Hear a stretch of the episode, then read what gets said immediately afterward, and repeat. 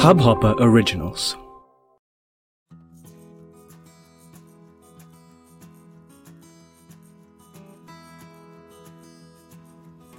Hello and welcome back to Heart on My Sleeve. This is Mancha Kaur and you're listening to me on Hubhopper. I know it's been terribly long, so I will take a moment to explain my absence. If you've been with me from the first episode of the first season, or um, if you've listened to the intro episode of this podcast, then you know that in 2010, which was about 10 years ago, my dad had had this health emergency that was a really defining moment in my life. And on the 12th of November of last year, 2020, the worst possible outcome of that condition happened, and um, his aorta dissected. What followed was possibly the toughest and hardest phase of my life.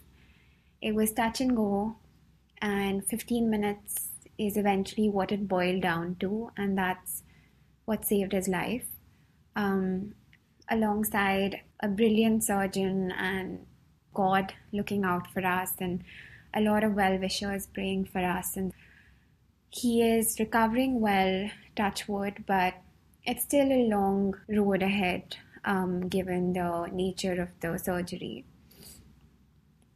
So, a lot has changed. I am now working with him full time as a trader in the stock market. I've come back full circle to what I'd been originally primed to become, and it's um, it's actually taught me a lot about myself, and it's definitely led to a bit of a perspective change. And I'll get into that in a later episode. But the main thing is that he is slowly recovering and I obviously have, for the most part, been focused entirely on that and him and supporting him with work. On a brighter note, um, last week, the Heart on My Sleeve community crossed 200,000 listens, and I can't tell you how grateful I am, especially given all that's happened. I think it's something that truly means so much to me that you guys have continued listening in and even when I haven't been obviously able to churn out any episodes. When I first started out with this podcast, I remember 200,000 being um, this big milestone that I would sort of talk about with my husband and be like, okay, someday I want to hit 200,000. And that day happened. So thank you so much I hope that I can continue to provide you with episodes that help you feel less alone, more comforted, episodes that help you learn something new, that help you be more positive, that help you achieve your goals, and somewhere that you find a friend in me through all of it. In fact, we will be wrapping up season two in another three episodes, and um, season three, which will come out in the summer of 2021, is going to have a lot more solo episodes from my side because I really miss those. I really miss my heart to hearts with you guys, and of course, peppered with some amazing guests. Speaking of which, today's guest, Benaisha Kharas Dongre, is one of those really special guests. She is so inspiring, and what I love about her is that she truly wears her heart on her sleeve, and you know how much that means to me and how much I value that. So, to tell you a little bit about her, Benaisha is an image enhancer, she is a motivational speaker, a TEDx speaker, and a fashion style expert her story is something that is really going to touch you and is just so inspirational. She, in fact, is India's youngest internationally certified image consultant, and this is since 2012. And some of her clients today include BMW, Qatar Airways, Deloitte. Over and above all of this, she also works with differently abled children to help them regain their confidence and build up their self image. She's a gem of a person, and without wasting any more time, here's Benaisha. So, how did you get into all of this? Uh, it's a nine year journey. I actually had a very, uh, I went through a lot of counseling myself. Mm-hmm. So I was diagnosed with dyslexia and dyscalculia and ADHD and the works of learning disability, um, wherein it really hampered my self esteem. It uh, kind of brought me down entirely, wherein I, I kind of became this person who was supremely underconfident about everything that happened in my life. And i was merely 10 years old you know.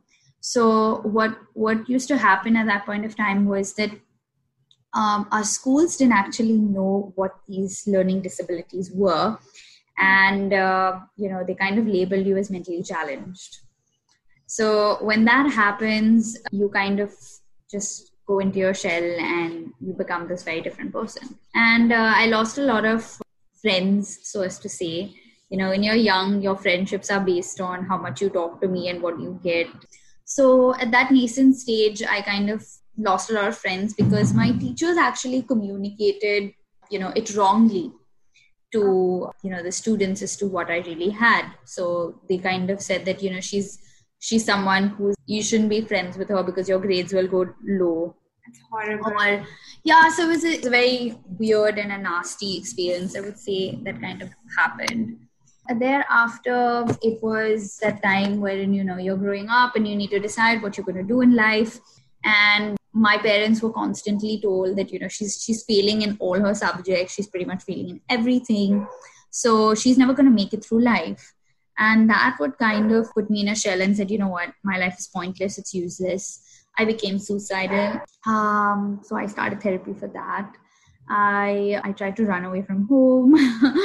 So i had more therapy. I had years of therapy if i have to put it like that and years of remedial sessions to improve my cognitive skills.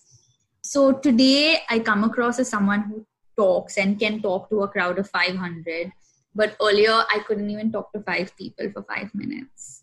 Yeah. so it, it kind of was such a drastic change. And today like the people who know me from before to the ones who know me now like like i had a school teacher who's kind of walked me through this. So i changed my schools. I used to live in south bombay and uh, i landed up going to a school in bandra and I, I, think I started to discover myself through it, and that's when I realized. I said, you know, and Tare Zameen Par came way later in life you know to kind of explain this concept yeah. you know and my mom was someone who kept on pushing me so that was the point wherein it was it was self realization to push myself forward and say you know what you're throwing a pity party for yourself and the only person who can be in control and can steer this through is just you. So get up and get going.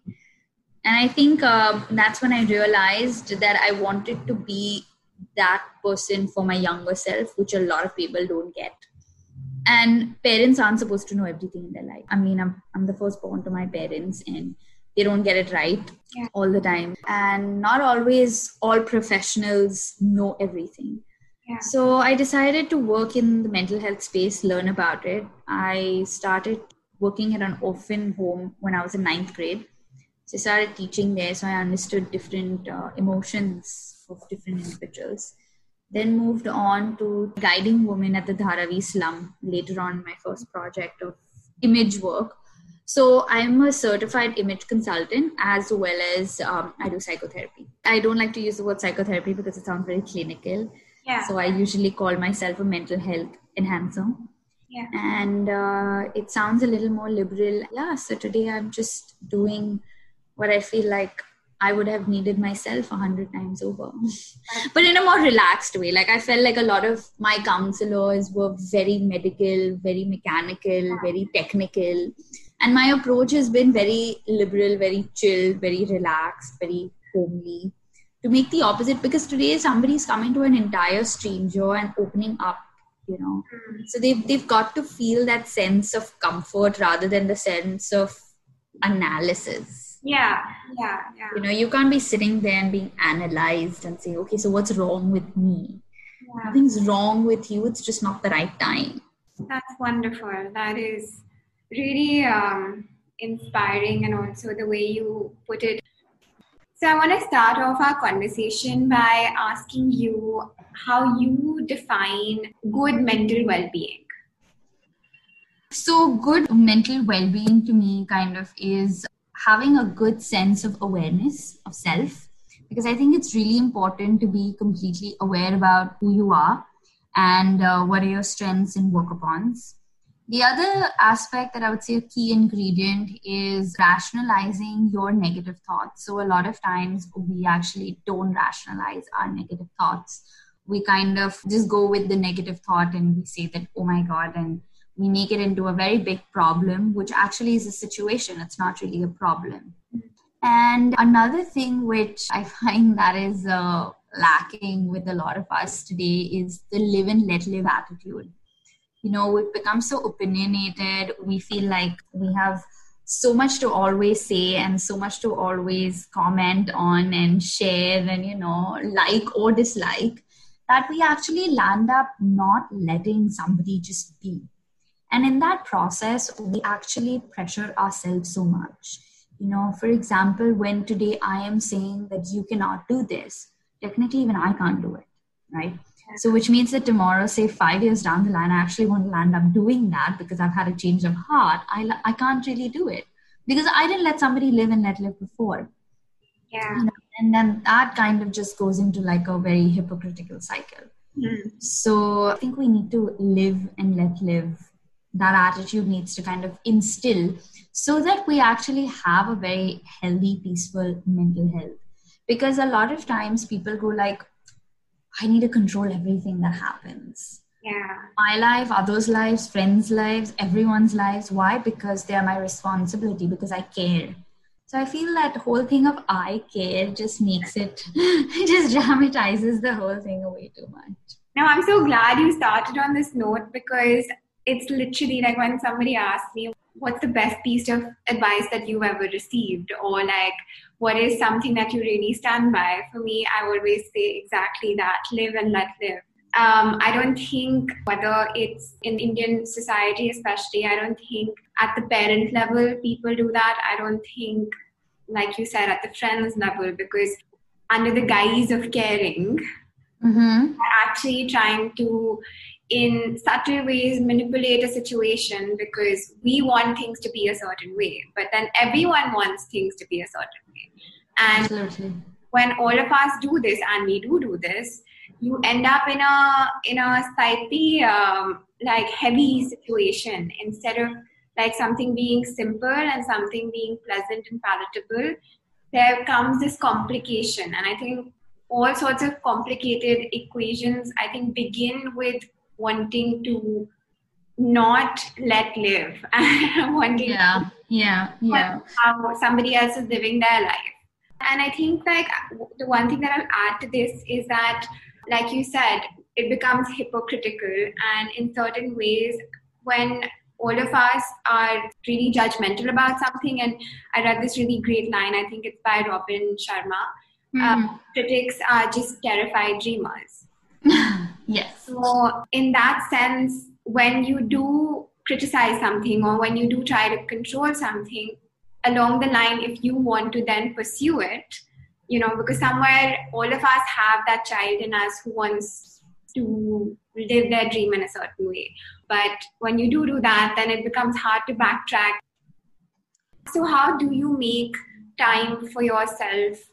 Do you have any days off?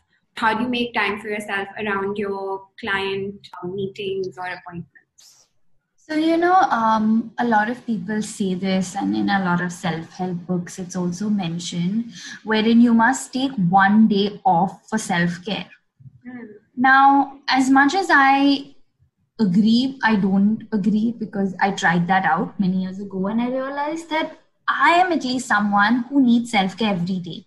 Yeah and i figured that there are many other people who i've you know counseled and consulted who also need the same so you must take a few you know moments of your day to kind of do something you love and that's self-care yeah. whether it's eating something that you love whether it's painting your nails whether it's taking a walk somewhere you like whether it's listening to five songs on your playlist I mean, it can be anything. It doesn't have to have that, you know, magnitude of intensity for you to call it self care. I mean, self care is the smallest things that make you happy, that bring you joy. So it's not really necessarily like an activity that you have to do, which is strenuous. Um, a cheap thrill that I do have, which I take it as a part of my self care, is seeing uh, decor pictures. I love home decor. yeah. So you um, you peppered like moments or pockets of self care yes. throughout the day instead of dedicating yes. time for it, and it almost becomes like organized self. Yeah, it becomes it becomes like a chore, you know, because I did this like nine to ten years ago, and I said, okay, you know what, I'll take this day off and I'll do some self care. And I figured on that day, I said, what am I supposed to do now? Yeah. What does this really mean? Like, what what am I supposed to do? Like, okay, read a book, fine. I love reading so I started reading. I read for one hour, one and a half hours, and then I'm like, okay, now what do I do? Because self care is supposed to be happiness throughout. It can't be like that one day of relief. Yeah. And if all of us understand that a consistency is king in anything that we do, and even when it comes to our mental health and self care, I think a lot of us would be happier. A lot of us would be introspective of our behavior, and a lot of us would uh, land up being a lot more intuitive than we are. You know, today we go to i have nothing against this and we go to a lot of astrologers we go to a lot of other people we go to other people for advice you know and most times I have understood and I have seen that uh, if you silence your mind, you actually get the answers, but the art is how to silence it. And what silencing your mind really means is sometimes doing nothing, and that means everything. So, yeah. Beautifully put. do you do you meditate or do you journal? Do you do any of those things? So I uh, I used to do a lot of journaling earlier uh, now I think I'm consumed with everybody else's journals. I do journaling in a very different way. So whenever I am upset, I do letter writing. So I write letters to the person I'm upset with, or I'm sad about, or I write letters to, um, you know, God. I mean, I've been doing that since I was a child because I feel like, you know, I, I was always told as a child, I pray to God, and you might just get yeah. You know just as a small little christmas wish or anything. And i think that became a, a very big part of me. So even today i'm i mean i'm 29 but i still practice that yeah. in some format. And i and i find it very therapeutic. I find it uh, absolutely almost relieving by the end of my letter. To god i feel like i've already received my answer. And it's it's pretty it's, it's magical to me because i write the letter being convinced that i know i'm going to get an answer and then, you know, for the couple of few like days or hours sometimes, I do land up seeing things and realizing things that I earlier might have just never seen or realized at all. Mm. And I think that's the magic I create with my own conviction. And if you believe in anything, I mean, you can do anything. So that's faith moves mountains, so so can this. Yeah, yeah. I think um, journaling in any form, you know, like you said, like for the most part, the answer lies within. And it's it's hard to have a physical conversation with yourself, but when you're writing, it's almost as though you're talking to yourself in a way. And and, and somewhere what you've been searching for, it tends to come out in those moments because you're you're literally like vomiting all of your thoughts onto paper, and I find it extremely therapeutic as well. Yeah. Um, yeah. So staying hopeful is definitely an essential ingredient as far as happiness is concerned how um, and, and i know that a lot of people like one of the uh, things that i've heard over and over last couple of months has been that I, I just i have nothing to look forward to because we don't know when things are going to get better. And i think somewhere hope got up and left the building. And that's why people are feeling really disdainful. So how have you managed to keep your hope alive especially when motivation has been so fleeting this year? Uh, I'm a firm, firm believer in um, knowing that if if God has put you to it, He's going to put you through it, or you know, faith. I think all of us are going through, the whole world is going through a time of, you know, self realization. We all needed this. I mean, we were moving at a fast pace wherein we weren't really seeing who our family members were. Like today, um, you know, we, we actually know so much more about our family than we ever have in all our existence. We know their smaller habits, we know what they do, what they don't like. And I think that was very important so, as much as uncertainty it has brought to us, uh, it has kind of brought a lot of uh, realization to us. And I, am just hoping that it stays, of course. But uh, I was, I, I, am, I'm not, I'm not uh, afraid of this uncertain time at all, actually, because um, you know I believe that life has always been uncertain. It's just that we've realized it now. You know, uh, people were still dying before.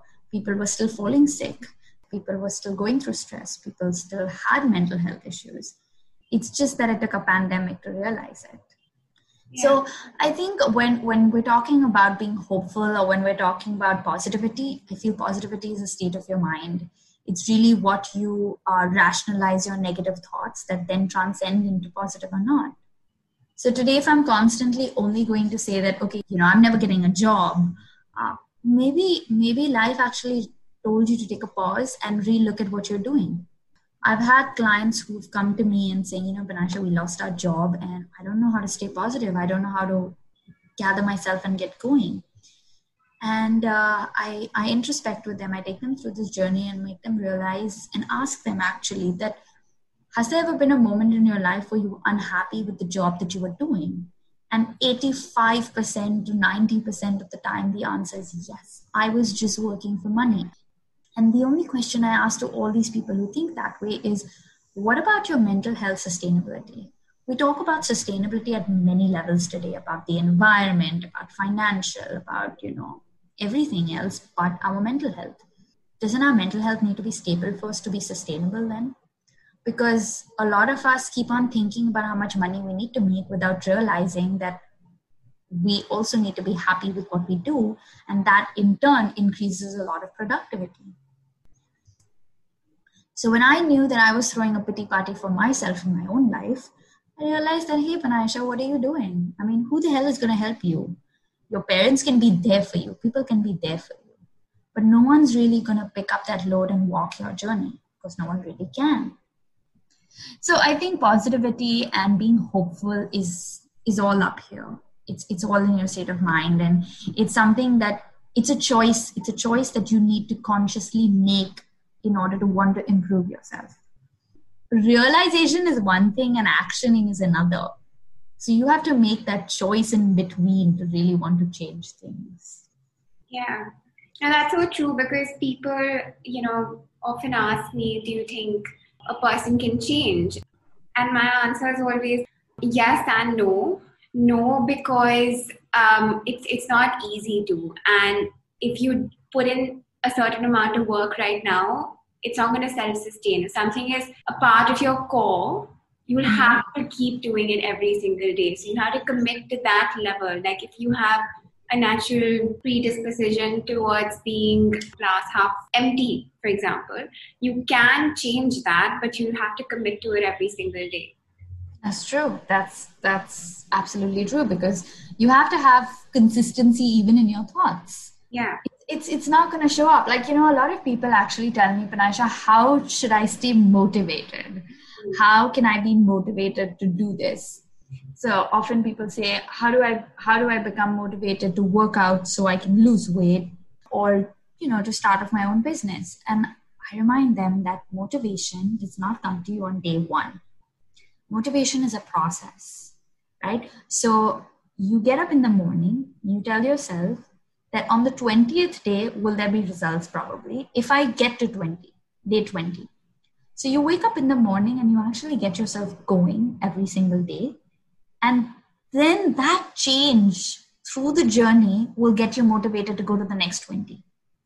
Motivation does not show up on the first day, right? It is not something that is you know a pill you take and you get going yeah so it, it's it's a lifestyle it's a lifestyle that you choose to embrace and if you continue to keep doing it it will show you different ways of magic so you, you work out every single day. On the 10th day your body will start responding to you. The first five days you're going to ache because you've just started. So i feel like uh, the minute we understand that motivation positivity being hopeful having faith is all a journey and it's not a one stop shop like you can buy this and you have like you know lifelong validity of the same yeah i think yeah. a lot of us will be at ease you know the people ask me are you always happy well, no no that's not true i'm not always happy there are things that disappoint me in order for me to know that okay there is this that makes me happy and this that gets me disappointed mm. and my father always told me that you have to know the bad in order to know the good. Otherwise, how will you be able to tell? So yeah. That this motivation thing is a completely new one, and uh, I, I, think that everyone listening in should definitely. Yeah, because I realized this when I couldn't get up, you know, for my workouts, and I'm like, oh god, you know, this is the lockdown, and I'm just not being useful. I know I just need to be fit, yeah. and like I just feel good about it, but I'm not motivated. And then, you know, while I was doing it, I realized that I feel good on the fifth day, and the fifth day motivated me then to go forward, not the first day. So you have to drag it till that point of time.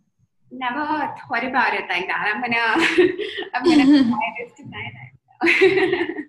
so, a lot of us struggle with being present in the moment, and you can blame our dwindling attention spans on the internet or social media or what have you.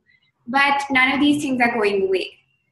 So, given all of that, um, how can we become more mindful and be more in the moment? Because it's spoken about so much, but it's so hard to actually get around to doing it.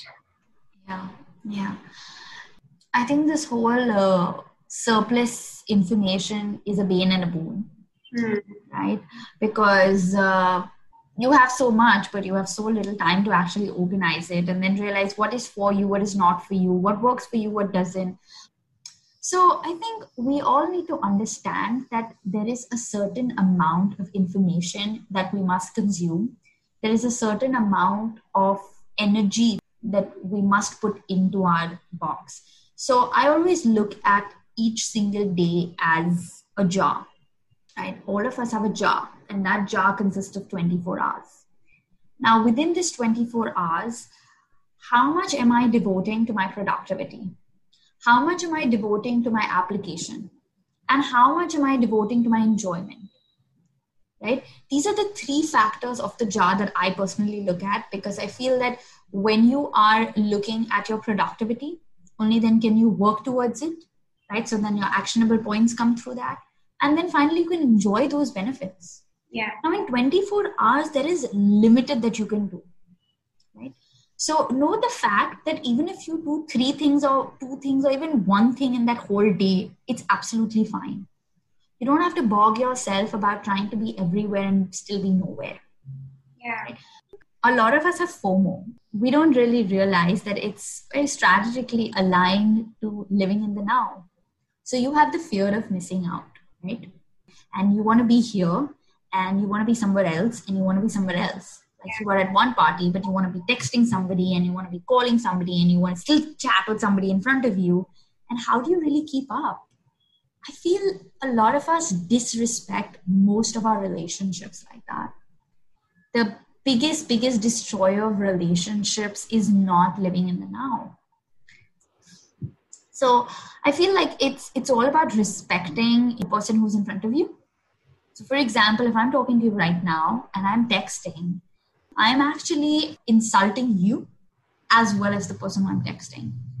And more than anything i'm insulting my intelligence because i'm not focused on either of my communication which yeah. means my productivity in communicating with either of you is going to be depleted. Yeah right? So I feel like living in the now is a big mark of respect for yourself, for others that you communicate with, and for the very moment in time that you have been given. Because if we're not living in the now, then we're living somewhere else. And uh, I keep on telling all my clients this I tell everyone this that you know you are actually wasting your today for a tomorrow that does not yet exist to only go tomorrow and then crib about what you should have done yesterday. But hey, that is today. So stop it. Those are real words of uh, wisdom. Like, I, I think that's great. I'm gonna definitely ask you to send this to me. sure. The other thing is that and, and I felt this myself. I was just with a bunch of friends in Goa for my birthday. And we were all very careful and all that. Uh, Goa is COVID free right now. but I was meeting some of these people after a really long time. Like one person had come from SF, one person from London. And somewhere along the way, regardless of where the conversation would be, like one I would of mine would be on my phone on Instagram, like some notification coming in, somebody's wishing me, right? But the point is that right now I'm I'm with these people and I'm I'm celebrating with them and I'm in the moment there and they're the ones who made the effort to come there. And yeah.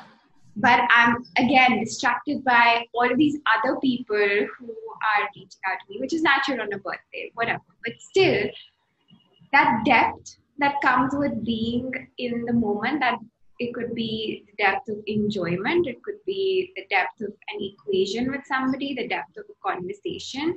We miss out on that entirely. I think with each passing generation, we're becoming more and more surface level because we're Agree. So many places at one given moment or at one given point, and it wasn't possible before. When you didn't yeah. have these smartphones, like even if you had a phone, a landline, and it rang, you'd have to focus in on that. You weren't also then watching some Netflix show on your laptop while texting somebody, while then looking at somebody else's Instagram post, while um, thinking about the work that you have to do tomorrow. So I think with each passing generation, and I'm really scared for like whenever it is that I have kids, it, it's a really scary thought because it's just getting worse and worse. Like I'm noticing it in my own self, and I try to be mindful. And I literally, like I told all of these guys, I said the next time we meet, when we meet next month or whatever, I'm definitely going to leave my phone behind and um, be more present and be in the moment. But other than that, have you noticed any other concerning patterns or trends on social media or because of social media? So, social media again, being in a boon, it gets you connected, like gets us connected, but it it also kind of uh, brings complexities with a lot of people. So um, people have started to question their self-worth a lot of times.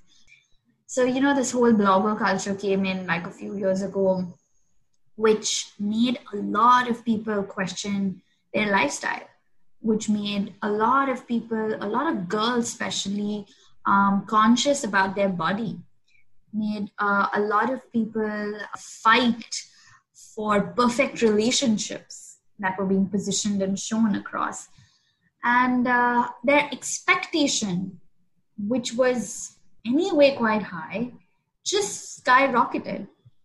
Because now you started having these hashtags of relationship goals, uh, perfect dress, outfit of the day, outfit of the hour, tea in Paris, Broadway in New York. I mean, these were the hashtags where people were just hashtagging their way through life. You know, these kind of comments were, were humorous yeah. but uh, they were not taken with the utmost humor by most people. A lot of people felt that this is something that I should be doing too in my life. And a lot of people started to, um, you know, quantify themselves and their self worth with the amount of followers that they had, the amounts of likes and shares that they had, the amount of views that they get. You know, I think uh, there was a time, and there still sometimes comes a time for me wherein you know i put up a video and i know what i'm saying could be interesting to me and i know it could be interesting to some and i keep looking back uh, checking out the views and saying oh my god how many people would have seen this how many people would have resonated with what i said and then I snap back and I'm like, Nisha, this is exactly what you are not supposed to do because this is exactly what you just spoke about in the video. you know? And uh, yeah, I think I think it's a human tendency which we've patterned into ourselves. And uh, because see, again, you need to be out there in order to grow. How will I get to my clients? How will people get to know me? So I need I need the social media, but then I need to know when I need to say yes to something and no to something else so I think um, you know social media has its pros and cons, and the minute we actually start to realize what works for us and what doesn't work for us, mm-hmm. uh, I think we'd all be a lot more happier. But one thing that I would tell everyone who's listening to this is don't quantify your life and qualify yourself depending on how many likes and shares and posts you get you know and, and i keep telling um, a lot of people like a bunch of people who follow me on Instagram and then they get to be my clients and they say, you know, you really inspire us and we love all the posts that you do and you have such a large community of 20,000. I mean, in comparison to them, it's large, but if you compare my community to somebody else, it's I mean smaller. And I tell them, I said, you know, it took me nine years to get to 20,000. And they're like, I don't believe you it just feels like it just started. I was like, no, I've been on social media. You go back to my first post, it's in 2012. I've been here for nine years and I've built a community over nine years, which means it takes time. It takes a lot of time, and people don't realize you you are judging somebody's success on your first day, and that's so unfair to you and to them, because you are saying that I'd never get to there and I don't know how they did it. And then if you feel inadequate to do so, we make all these random comments by saying, she must be coming from a rich family, so she can afford this, or they just have a legacy, so it's a pass down. And we make all these loose comments. What you just said, it kind of comes back to critics are a lot of the time just terrified dreamers. And it, it's kind of coming from that place, right? Where it's just, yeah. I want that Mm-hmm. But I'm too scared to even begin on this journey. So it's easier for me to criticize something or justify it and, and, and talk about why it's easier for the other person or why it's not the right thing to do to begin with or whatever, than to mm-hmm. actually take the plunge and try out something yourself. True, absolutely. What are the different ways in which you rather consciously water your relationships, whether it's your relationship with your spouse, whether it's a relationship with a friend of yours, whether it's your relationship with your parents or in-laws? So it sounds weird, but I listen to their body language. Mm. So any close relationship of mine, I will listen. I will listen to their, what they're saying, what they're not saying, what they're doing, what they're acting on. And uh, accordingly, would I then know if I have to nourish or not? Or how much do I need to nourish? every relationship in our lives is a plant. Some plants need watering more, some plants need sunlight more, some plants just don't need anything. They're self sustainable. And once in a while, some plants would just need a puff here and there. So, relationships are similar, right? Wherein there will be individuals you might feel that you constantly need to have these conversations with them. You need to constantly have the talk or the advice you know or the i care about you so i'm telling you conversations. Or because i'm your mother or your father i have to look out for you. Or i am your wife or your husband so this is my duty. You know these are the deal breaker conversations that anyone can have. Because actually all these things are just so that we can actually go ahead and say what we want and our ulterior motives can be can come across. Mm. so today if i'm telling my spouse I, I, I really love and care about you. So i am telling you this and no one else is going to tell you this. I think you should do this. Yeah. The guy might just not want to do it. He might just have his own way of functioning. And i tell you this i've done this. I've made the mistake and so i've realized there were many times while uh, you know we were teenagers and we were dating and i used to always tell my spouse at that time or even my parents that i think you should do this i think you should do that. Until i realized like who the hell am i to say these things anyway? Yeah. I mean if i really love them live and let live. So we come back to the same philosophy, right? So if I'm saying I you let me live, I have to let them live.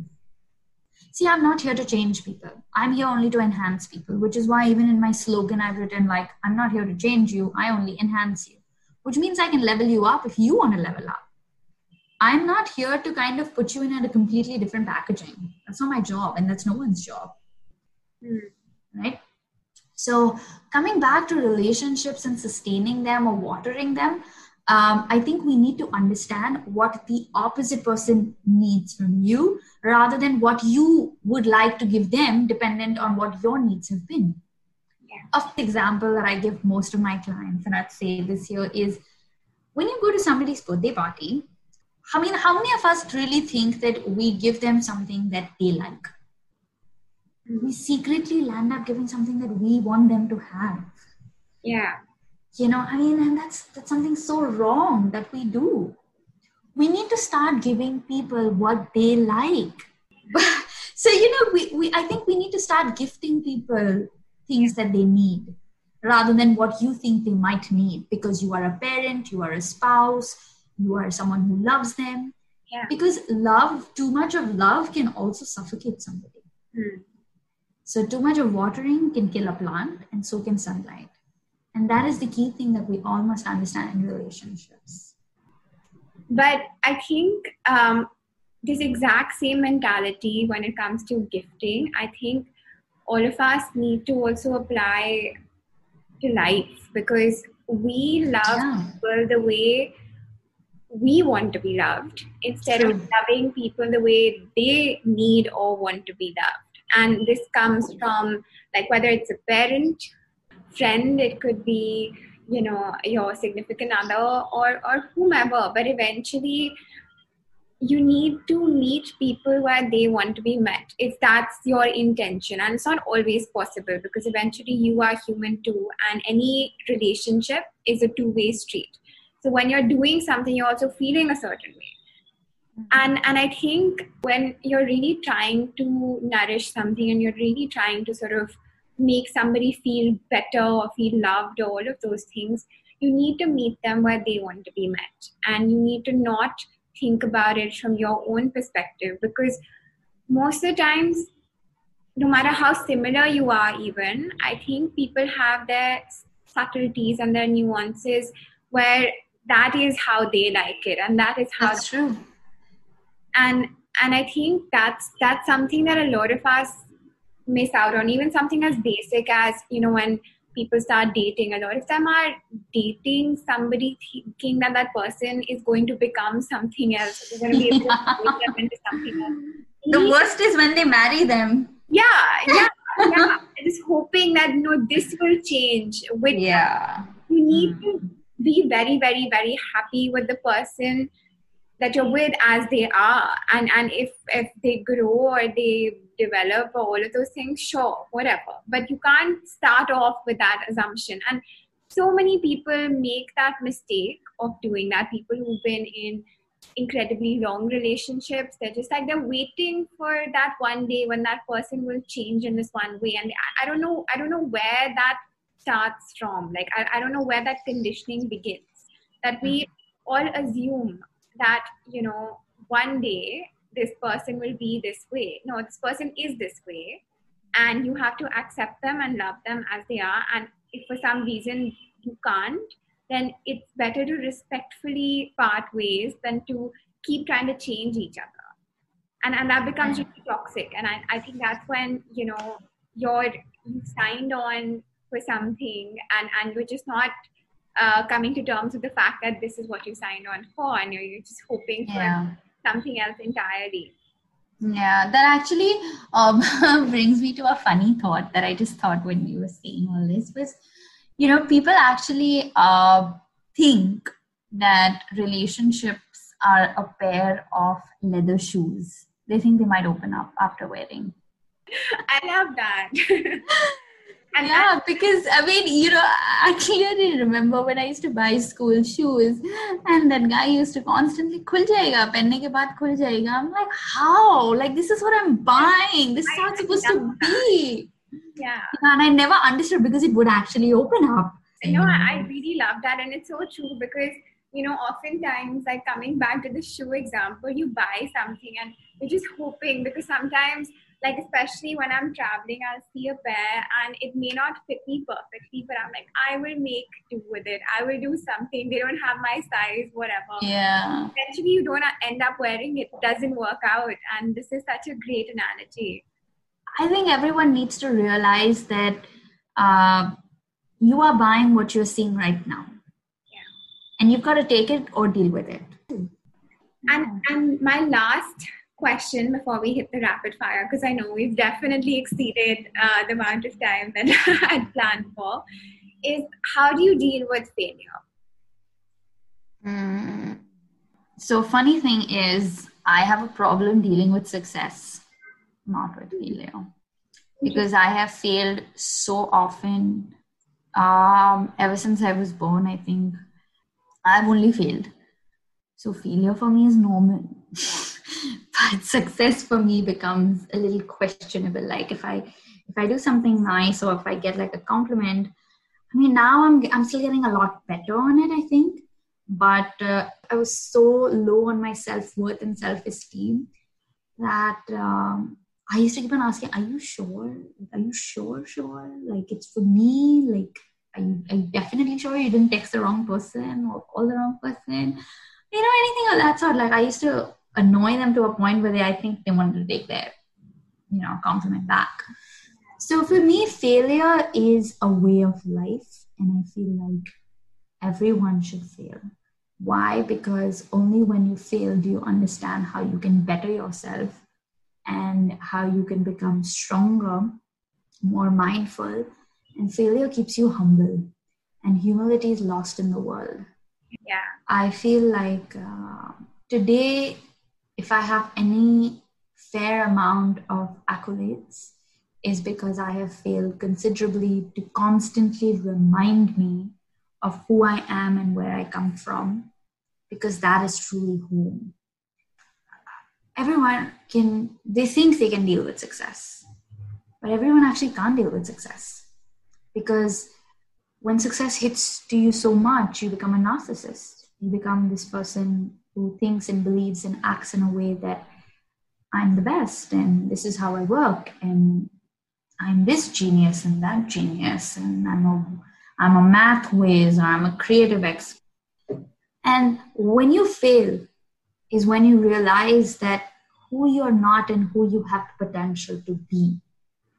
So for me, how I deal with failure is I go back into understanding how I could have done it better but I never at any point of time uh, escalate my emotions when I succeed. So, which is why my failure becomes my normal. Like today, if I put out something and, uh, you know, say I have like a workshop, right, and no one shows up for it, and uh, I'm not going to be sad i'm just going to learn about what should i have done better in order to prepare better or to market better or to strategize better. Hmm. Because technically failure is just to tell you what didn't work out. It's not telling you what's never going to work out. Right? I mean okay there are certain things that just never will work out is because of your compositions for example, oil is always going to float on water because of its composition. You cannot keep on stirring the spoon so it mixes because uh, once you stop mixing, it will float out. Those are some relationships as well. So you need to understand your compositions and you need to be true to yourself. So, for example, if you cannot accommodate to somebody else's life values, you cannot understand and you cannot respect them, don't get into business with them don't don't make them your employees employers husbands wives anything. Yeah. I mean you shouldn't you shouldn't settle yourself into that because then every single day is going to be a failure for you. Yeah. Okay awesome. Let's move on to the rapid fire. The best piece of advice you've ever received? Best piece of advice. Everything that you want is all within you. All you've got to do is shut up and listen. My mom what is one limiting belief that we should all let go of? I am because of who they say I am. Who is the one woman you admire most and why? Uh, I admire. I admire my mom, my godmother, my mother-in-law, uh, my grandmothers, uh, my sisters. I admire many women, but to to give credit where it's due, I really admire my mother, and I don't think I say this enough to her, of course. but I really admire her because uh, uh, there are many mistakes she made. So i think i got the opportunity to learn faster. And um, and you know we have a beautiful friendship. And i think her relationship with me you know taught me how to deal with every relationship that i have in my life. She didn't do something that sounds phenomenal. She just raised me as she would. But i think her liberated parental style was uh, something that allowed me to grow in a pot that was too small actually you know? Yeah. so i feel like um, she did a lot for me as a friend as a mother she, and she never did it out of duty she did it out of passion and that ignition and that i think transcended into me as well so yeah cliche but what can i say that's nice cliche for a reason if you could change one thing in the world for the world, what would it be? Hmm. Oh wow, that's such an amazing thought to have. I could just like go and drift away. But if there was one thing that I want to change in the world, um, actually, I have two things. One's a funny thing, and one's an actual thing. So, um, the, if I have to choose, the one thing that I would want to change in the world is um, the whole live and let live attitude and the the liberation of thought. I would uh, magically get everyone to believe that it's so important everyone minds their own business and does their own thing and let people do whatever they want to do without controlling. So if I could, I would put a magic spell and get everyone to focus on themselves rather than focus on other people and other people's lives and uh, manage everyone. Manage yourself. You know, a lot of times we don't realize that 10 people can't be wrong. If, if, okay, like say, say you're the boss and all your 10 employees or your teammates are, you know, making the same faux pas have you ever thought about your leadership style rather than their intelligence? Yeah. I could. this is what I could. Yeah, you can just magically make it happen. and all right. And and what's the second thing? Oh, the second funny thing is that I just want to pour a nice. Uh, I want to color the world. Like you know, sometimes I see. Uh, while uh, so I grew up in South Bombay, where we had a lot of uh, old um, structure. You know. Mm I just felt like it wasn't painted, and if it hadn't been painted, it would just look so beautiful. So I would just like to, you know, drop a nice bottle of paint on every building in different colors, and just make everything look pretty. Yeah. And just grow more flowers everywhere. That's wonderful. so nice. Uh, I'm so glad we got to do this. Uh, I think the listeners are going to love this episode. Honestly, I hope so. it was uh, just like littered with like nuggets of wisdom and and lots of analogies on your front, uh, which I loved. I'm gonna ask you to send me some of those. Yes, definitely. Um, Great. So thanks a lot. Thank you for uh, wearing your heart on your sleeve, and you really yes. I always do. I think sometimes it becomes a problem, but I think I'm okay with that. Yeah. All right. Sounds good. Take care. Thank you. Bye. And with that, we come to an end of this episode. I really hope that you found numerous takeaways for yourself and that you will implement them. I'd love to hear about which parts of the episode resonated most with you. You can reach out to us on Instagram at the rate Heart on My Sleeve Official, or you can reach out to me personally I'm at the rate Mancha Kaur Anand. Next week, we have a really, really incredible woman, Sparda Malik, who's going to be wearing her heart on her sleeve and I can't wait for you to hear that episode. So, see you then. Stay safe and take care. Bye. इस hub hopper original को सुनने के लिए आपका शुक्रिया। अगर आप भी अपना पॉडकास्ट लॉन्च करना चाहते हैं तो हब हॉपर स्टूडियो वेबसाइट पे रजिस्टर करें और एक मिनट के अंदर अंदर अपना खुद का पॉडकास्ट लॉन्च करें। यही नहीं स्टूडियो देता है आपको पूरी आज़ादी कहीं भी, कभी भी अपना पॉडकास्ट लॉन्च करने की सिर्फ़ तीन आसान स्टेप्स में। तो साथ में अपना पॉडकास्ट शुरू करने के लिए तैयार just hop on hub hopper simply content